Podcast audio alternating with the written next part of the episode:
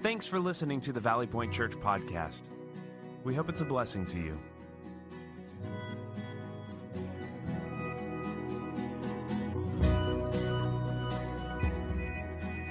Good morning, Valley Point Church. My name is Eric. I'm one of the pastors here, and it is great to see you. We are mid July. Actually, we're a little past mid July, and it is hot out, isn't it? But it feels okay in here, right? It does, and I'm really glad that you're here. As a family, we had the chance to get away for a little bit, spend some time at the beach, stay up too late, watch movies, eat great food, and play games together. It was a very refreshing time for us as a family. But I can tell you this when we're not here, we really do miss our Valley Point church family. You are loved, and it feels so good to be back today. So thanks for coming. It's been a joy already just to respond to the greatness of God with you, and I look forward to our time as we think about our summer theme. Ben and Gus did a great job over the past couple of weeks walking us through reclaiming sacred words. And will you help me just thank them? Can we do that?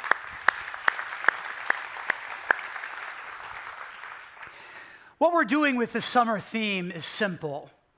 We're looking at words that have probably lost a bit of relevance in this modern world. And so we're just looking at these beautiful, glorious, sacred words, and we're seeking to reframe them a bit, revitalize them, breathe new life into them, so that we can deepen our friendship with God and deepen our friendship with other people as well. So that has been our desire to look at these words that have lost a bit of punch in our modern world, reframe them so we can once again focus on God and also deepen the relationships that we have with each other. Our word, words for today are the New Testament. And I would encourage you to take out your talk notes and you can begin taking some notes and writing some things down so you have something to take home with you today. Our sacred words for today, the New Testament. Now, here's what's interesting about these words we use them all of the time here at Valley Point Church, so they are not uncommon to us. It's not unusual for me or whoever may be teaching to say, okay, take your Bible and open it up to the New Testament book of Romans, and we're going to spend some time in that book. Or maybe you would hear something like this Today, we're going to actually look at a passage of Scripture in the New Testament book of Second Peter. So take your Bible or your device and follow along as I begin to read in that New Testament book. And we're going to do that in just a few moments. So, the New Testament, these are not uncommon words. They're ancient, certainly, but not uncommon. So, why do we need to reclaim a common yet ancient set of words? Why walk through this exercise? Well, I believe an understanding of what we hold in our hands regarding the Word of God, when we really understand it, when we get it, and when it moves us and excites us on the inside, we have a deeper appreciation and love for what God has given to us so that we can know Him. And whenever we have the chance, I think whenever we have the chance to just deepen our understanding of God and our love for what He has given to us, that means good things for our lives. And so that is the hope for today. Here's what I wanted to do the, the goal is to simply give an overview of the New Testament. In order to do that, though, I think we have to give somewhat of an overview of the entire Bible, and then we'll narrow our focus on the New Testament. Okay? Does that sound good? Nod your head if you're with me. All right, wonderful. So let's think about the Bible. The Bible is not just one book. Often we think of it that way, and you can say that it's one book, but it's really made up of multiple books, 66 books, in fact, written over a period of 1,500 years by multiple authors using three different languages. That's somewhat of an overview of the whole Bible. Multiple books, multiple authors, over a long period of time, it was written and compiled using three different languages. The Old Testament. And by the way, the word testament, and I would encourage you to write this down. You're not going to see it on the screen, but you should write this down because whenever we are teaching here, we're either looking at an Old Testament book or a New Testament book. That word testament refers to a covenant partnership. So there is an old covenant partnership that God had with people, the Old Testament, and there is a new covenant partnership that God has with people, or the New Testament. So when we think about a testament, whether it's the Old Testament or the New Testament, we are referring to a covenant partnership. And that's what we find in the Bible. That's what makes it so unique. And why we should read it consistently, because it reveals God to us and how we can be in a partnership and in a relationship with Him. The Bible shares one magnificent and complicated you could say easily. The Bible shares one magnificent yet complicated narrative of God being in covenant partnership with the nation of Israel and then eventually all of humanity. So, as we talk about a testament, we're talking about a covenant partnership that God has with people, that God has with us. So the Old Covenant Partnership, the Old Testament, it contains 39 books and shares the story of creation, the forming of a nation that God loved dearly, God's dealing with that nation, all with the promise that a Messiah, a rescuer, Jesus was coming. And the unique thing about the Old Testament, and I think this is extraordinary, is that every book in some way. And a lot of the times you got to look for it and search for it and put in the hard work to find this, but every book in some way points to Jesus. A rescuer is coming, a Messiah will arrive, and he will save, he will rescue. That is his job description. Every book, every single book in this old covenant partnership, all 39 books in some way, they point to Jesus, and that makes the Old Testament very unique. The New Testament is made up of 27 books, and it is the capstone of what we see revealed in the Old Testament. I want to share some thinking points with you now, and this is just good information for us to know. So if you love bits of information and detail, I'm going to give you some of that as we think about the New Testament and the scriptures. So, before we get to our big idea, just some thinking points. Number one, God chose to reveal himself in a progressive way. And his written word, the Bible, gradually unfolded more and more truth about his person and work. So that's one thinking point. Here's a second one. The Bible is one book. We already talked about this, yet many books. The Bible, that word itself means the book and comes from the Greek word biblos, which means scroll or book. And so it is one book, yet it's containing many books, again, that all share one seamless theme about the work and person of Christ. And then number three, the Bible is a progressive revelation which harmoniously traces redemption from Genesis, the very first book, to Revelation, the last book we find in the Bible. The Bible is a progressive revelation which harmoniously traces redemption from Genesis to Revelation. So, in the book of Genesis, there's this wonderful account of creation and the forming of a nation and all kinds of great things that are happening. And within that book, redemption.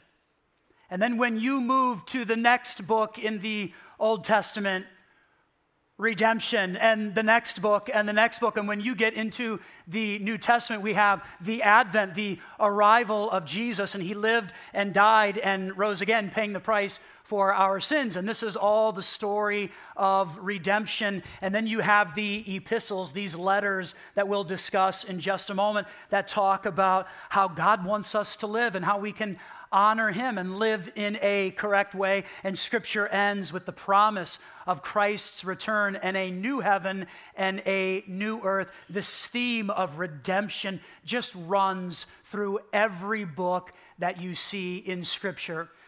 The Bible is a unified and consistent portrait that centers on the person of Jesus Christ, and that is the Bible's primary theme. Now, I share all of that because I think what we hold in our hands is absolutely extraordinary.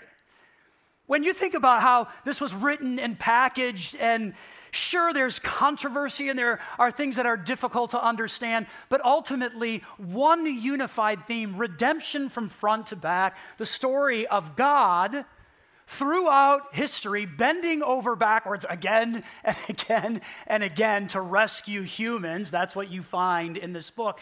It is just extraordinary. And we don't worship the Bible. We don't do that, but we worship the God that is revealed here. And this is how he has chosen to show himself to us through Scripture. So here's our big idea that will frame our conversation today, and I would encourage you to fill in these blanks. The New Testament now. So we're going to narrow our focus. That's kind of an overview of all of Scripture and this unifying theme. The New Testament is an invitation to a journey of discovering God. And again, this is why I would posit we have to spend time in the New Testament, in the Old Testament as well. But the New Testament uniquely is this invitation to a journey of discovering God. I think the New Testament invites us to explore, to question, to seek the path of wisdom which is another theme that you see throughout Scripture. Choose wisdom, and that can be found in the person and in the work of Christ. And the New Testament is just this invitation to discover God, to question, to explore, and to seek wisdom. In other words, the New Testament is not something to dread. okay? Often when it comes to scripture, it's like, oh my goodness, I don't know where to start, and it's intimidating, and there's words, and it doesn't make sense, and there's names, and it's so difficult to understand, and I get that. But ultimately, the New Testament and the Bible as a whole is not something to fear. It's an invitation to see God, to love Him, to know Him, and to understand what He wants for us. This is the beauty of Scripture. Now, with that in mind, I want to share some fun facts with you about how the New Testament was shaped. Okay? Yay, fun facts about the Bible. Here we go. Number one, the New Testament, less than one third the length of the Old Testament, was written from about 45 to 95 AD in Koine Greek, which was the common language or the international language of the people of that particular time.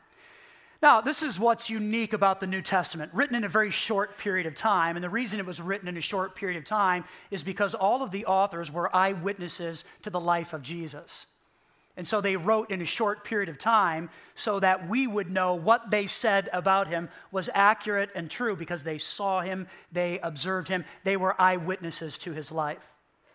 The Old Testament, written over a long period of time, the New Testament, it was written in a short period of time by people who had access to Jesus and seeing him, and it was written in a common language. Another fun fact the New Testament books were separately circulated and then gradually collected together. And we can know that we hold in our hands exactly what God wants us to have after they were circulated and affirmed and put together. Here's another fun fact of the nine New Testament authors, only Luke was a Gentile, which means all of the other authors were Jewish individuals. Just kind of an interesting thought. Dr. Luke wrote the Gospel of Luke. He was a physician, and he also wrote a follow up to his Gospel called the Book of Acts. but he was not a Jewish individual. He was a Gentile, the only non Jewish author in the New Testament. How about this? Paul, the apostle, wrote 13 books. He's got the most books in the New Testament. John wrote five, Luke and Peter wrote two, and Matthew, Mark, James, Jude, and the author of Hebrews, who is unknown, each wrote one. Those are just some fun facts about the New Testament. Let me talk to you for just a few moments about how the New Testament is categorized. So, again, whenever we say, hey, let's open up the Gospel of Matthew, I want you to have some sense of where that fits in the context of the New Testament and how this is a covenant partnership, this is a testament, and how we can know God and where it fits into a different category. So, there's three basic categories in the New Testament. There are historical books, and that includes Matthew, Mark, Luke, John, and the book of Acts. They all talk about Jesus, his life, his birth, his death, his resurrection, paying the price for redemption, his ascension and return to heaven. And they include a lot of the things that Jesus said and what he did. And then you get into the book of Acts and you have the launch of the church. Like Jesus is no longer here. But the Holy Spirit comes, He takes up residence within the lives of believers. This church is formed, an institution that God put together to share the greatest message in all of the world. And that's what we're still doing today. Those are the historical books. There are five of them. Then we have the Pauline epistles. There are 13 different letters, really, that Paul wrote. He wrote nine letters to groups or to churches, trying to encourage them and help them. Like, hey, I'm observing this in your particular church, and you're over here, and I think God wants you to be over here, so let me help you kind of move in this direction. A lot of his letters are very challenging, very direct, but also encouraging. Live like Christ. Four of the letters are written to individuals with a lot of the same type of encouragement. So those are the Pauline epistles. And then we have nine non Pauline epistles written by other individuals. And the New Testament concludes with the book of Revelation, which talks about the hope of Christ's return and a new heaven and a new earth. Okay, let's ask this. Sounds great, right? New Testament, there's these authors written over a certain period of time but it feels like we're living on the surface of the sun right now. And probably everybody's just thinking about bills to pay and what I have to accomplish this week. And so, what does this do for me? Right? Here's this sacred word, New Testament, a covenant partnership. And this is what God has done. And we read from the New Testament. But what does this have to do with me and for me today? How do I use some of this information? Well, let me encourage all of us this way. As we dive into the New Testament, and I want to encourage you, please dive into Scripture. You hear me say this occasionally. If the only Scripture you get is what you hear on Sunday, you will starve spiritually. You got to feed yourself Monday through Saturday. And that's on all of us as individuals. And God has given us something to feed ourselves spiritually that satisfies and is enough. It's the Bible. So we've got to spend some time in this. And so let me encourage you this way with all of this information about how the New Testament is packaged and how it was shaped, allow these authors, as you dive into the New Testament and as you read Paul's letters, other letters, as you read books of history, as you read the book of Revelation and think about what is to come, Allow these authors to mentor you. Okay? I think we all can benefit from a mentor. And maybe you have someone who mentors you, who coaches and disciples you. Maybe you don't. If you don't, and even if you do have one that you can identify, allow these human authors who were imperfect and had issues. As you dive into the narrative of what they share and the instruction they provide, allow them to mentor you because they can. They can. We got to open ourselves up to that. And so, all of the fun facts about the New Testament, how it's packaged, the structure, ultimately points to this book is for us. It has one unified theme. It is extraordinary, and it can mentor us if we allow that to happen by spending time in the Word of God. I found this, and I, I just want to share it with you. The New Testament writers include, get this, and so this is how we know they can actually mentor us because there's a wide variety of people who contributed to the New Testament. So the New Testament writers include a tax collector, a physician, a tent maker, two fishermen, and two carpenters. Some authors were highly educated while others were unschooled.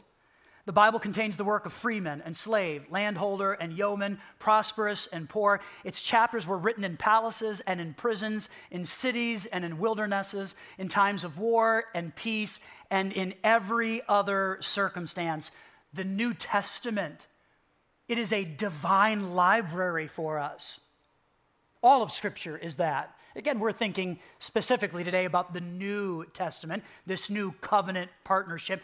It is a divine library for us that just begs us and invites us read me, read me. And along the way, we have this opportunity to be mentored by people who sat next to Jesus and learned from him and observed him and watched him and recorded all of that for us. This is the power of the New Testament. Now, notice that we have talked about the Bible and we have talked about the New Testament, and we haven't actually opened it yet. So, I want to take the remainder of my time and I want to ask you to take your Bible or your device and let's find the book of Second Peter.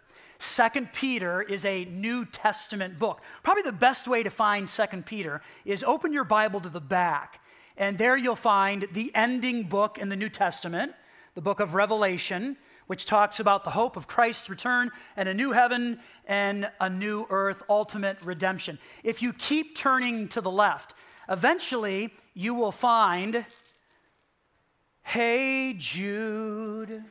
Da, da, da, I'm trying to wake some of you up, okay?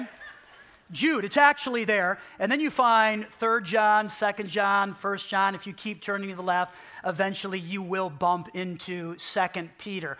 Now, I found something fascinating this morning when I was reviewing my notes. We're going to be, begin reading in verse 16 in just a moment. But in 2 Peter chapter 1, in verse 5, guess what you find? You find a list very similar to the fruit of the Spirit. Now, if you were here last summer, that was our theme. We talked about nine flavors, the fruit of the Spirit as found in Galatians chapter 5. The Holy Spirit, we memorized it. The Holy Spirit produces this kind of fruit in our lives love, joy, peace, patience, kindness, goodness, faithfulness, gentleness, and self control. I think I got it. I'm not sure. I may have invented a fruit or two, but you can check and let me know later. Against these things, there is no law.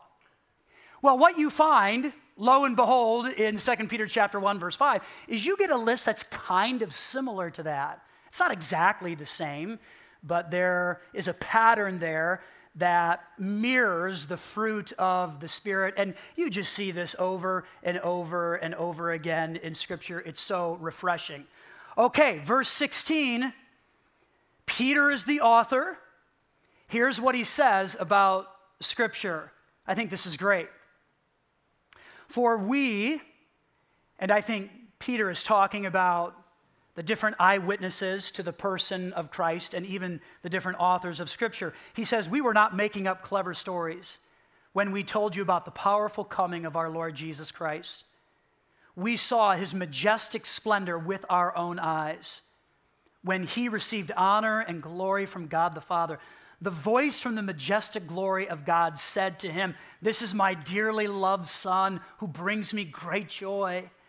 We ourselves heard that voice from heaven when we were with him on the holy mountain.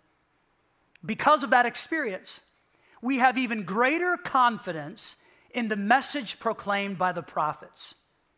You must pay close attention to what they wrote For their words are like a lamp shining in a dark place until the day dawns and Christ the morning star shines in your hearts. Above all, you must realize that no prophecy in Scripture ever came from the prophet's own understanding or from human initiative. No, these prophets were moved by the Holy Spirit and they spoke from God. I want you to look at verse 19 again. You must pay close attention to what they wrote, for their words are like a lamp shining in a dark place. Wow. Let's all heed the words of our mentor this morning, Peter, who tells us this the Bible. Scripture, and I think he's encompassing with his language there everything in the Old Testament and everything in the New Testament. Let's pay close attention to what is written here. Let's not neglect it. Let's not push it away. Let's not ignore it and get preoccupied with a lot of other things, but let's pay close, close attention to what they wrote. For their words are like a lamp shining in a dark place. Do you have any dark places in your world? Personally? In your family or in your workplace or in your school? Any dark places there? Probably. Any dark places in our world? It's not hard to answer. So, from our mentor today, he's telling us you have the opportunity to be a lamp. a lamp in a dark place. Well, how refreshing is that? Sounds amazing. And that's what we have the chance to, to do and to be as a faith community, a lamp in a dark place. But in order to do that, we have to pay close attention to what they wrote. For their words are like a lamp shining in a dark place. So, the New Testament, it is an invitation to a journey of discovering God, and it is worth every second we give. I hope that really falls on you today. Why, this is worth every second we can give. You have not wasted your time today by sitting under the mentorship of the Apostle Peter. All right, three takeaways. Number one, read it. Read the New Testament and place yourself into the story. And everybody chooses a different path for how they read. I don't really care how you do that. It just needs to be done. If you want to take the Monday through Friday reading plan that's in your talk notes right there, I think that's a great place to start. If you want to jump online, there's all kinds of reading plans that you can sign up for that will help you engage in the Word of God and in the New Testament whatever it is, just be sure you're reading it. And then place yourself into the narrative. Allow these authors to mentor you because they want to, and it's what God set up. Number two, wrestle with the New Testament. Wrestle with it. It's, it's complicated, it's hard to understand. Often we read things and this doesn't make a lot of sense, and so you know we close it. Uh, it's not for me. I don't get it, and so we don't continue.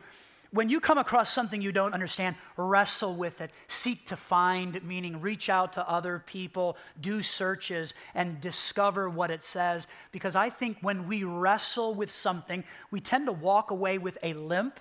We're marked by it. And if there's something you don't understand, your time invested in that limp that you develop will forever mark you. So wrestle with the New Testament. It is difficult and it is hard, but Let's make sure we're really diving in and doing our best to understand. And then, number three, seek to live the truth you discover. It's one thing to read it and to know, oh, that's what God wants me to do, but you know, I'm going to go over here and do my own thing anyway. That's not what God wants for us. Seek to live the truth that you discover. The Word of God should be a mirror. And when we look into it, and see that we have something between our teeth we should take care of that, right? Like we should clean that up and move on and thank God for revealing to us something that was wrong or off in our activity or in our appearance. The Word of God has that kind of ability. So seek to live the truth you discover. May God give us the strength and the passion to look at what He has given to us in the Word of God in the Old and the New Testament, and to understand it so we can appreciate it and love it and then seek to live it. Father, we are thankful for some time today just to walk through a couple of words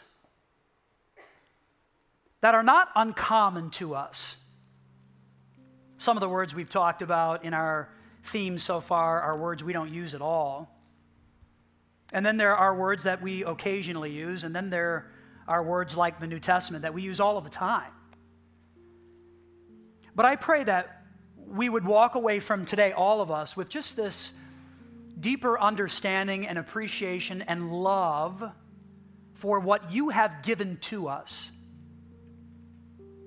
The New Testament is full of mentors, it's full of them who want to sit down with us and want to share what you gave to them. And you provided those words a long time ago, but they are still so appropriate and helpful for life today. So, God, I pray that you'd help me to become more passionate about your word and being in it and shaped by what I read and study. Hey, God, I, I pray that for Valley Point Church, that we would be a community of people seeking to find you and question and wrestle with these difficult truths. We want to do that. In the process, we want to seek the path of wisdom and that can all be found in the Bible. So, God, as we continue each and every week to just unpack a verse or a scripture or read a story, may we be reminded that this is a it's a covenant partnership. The Bible's a story of you reaching out to rescue humanity, and that's us. So help us to enjoy that and learn from it. And help us to allow these words to mark us Give us a passion for your word this week. We do pray in Jesus' name. Amen. Thanks for listening. If you call Valley Point Church home or would like to make a donation, please go to valleypointchurch.com slash online giving. If you're in need of prayer, we would love to serve you in that way. Send us a message at prayer at valleypointchurch.com. Be blessed.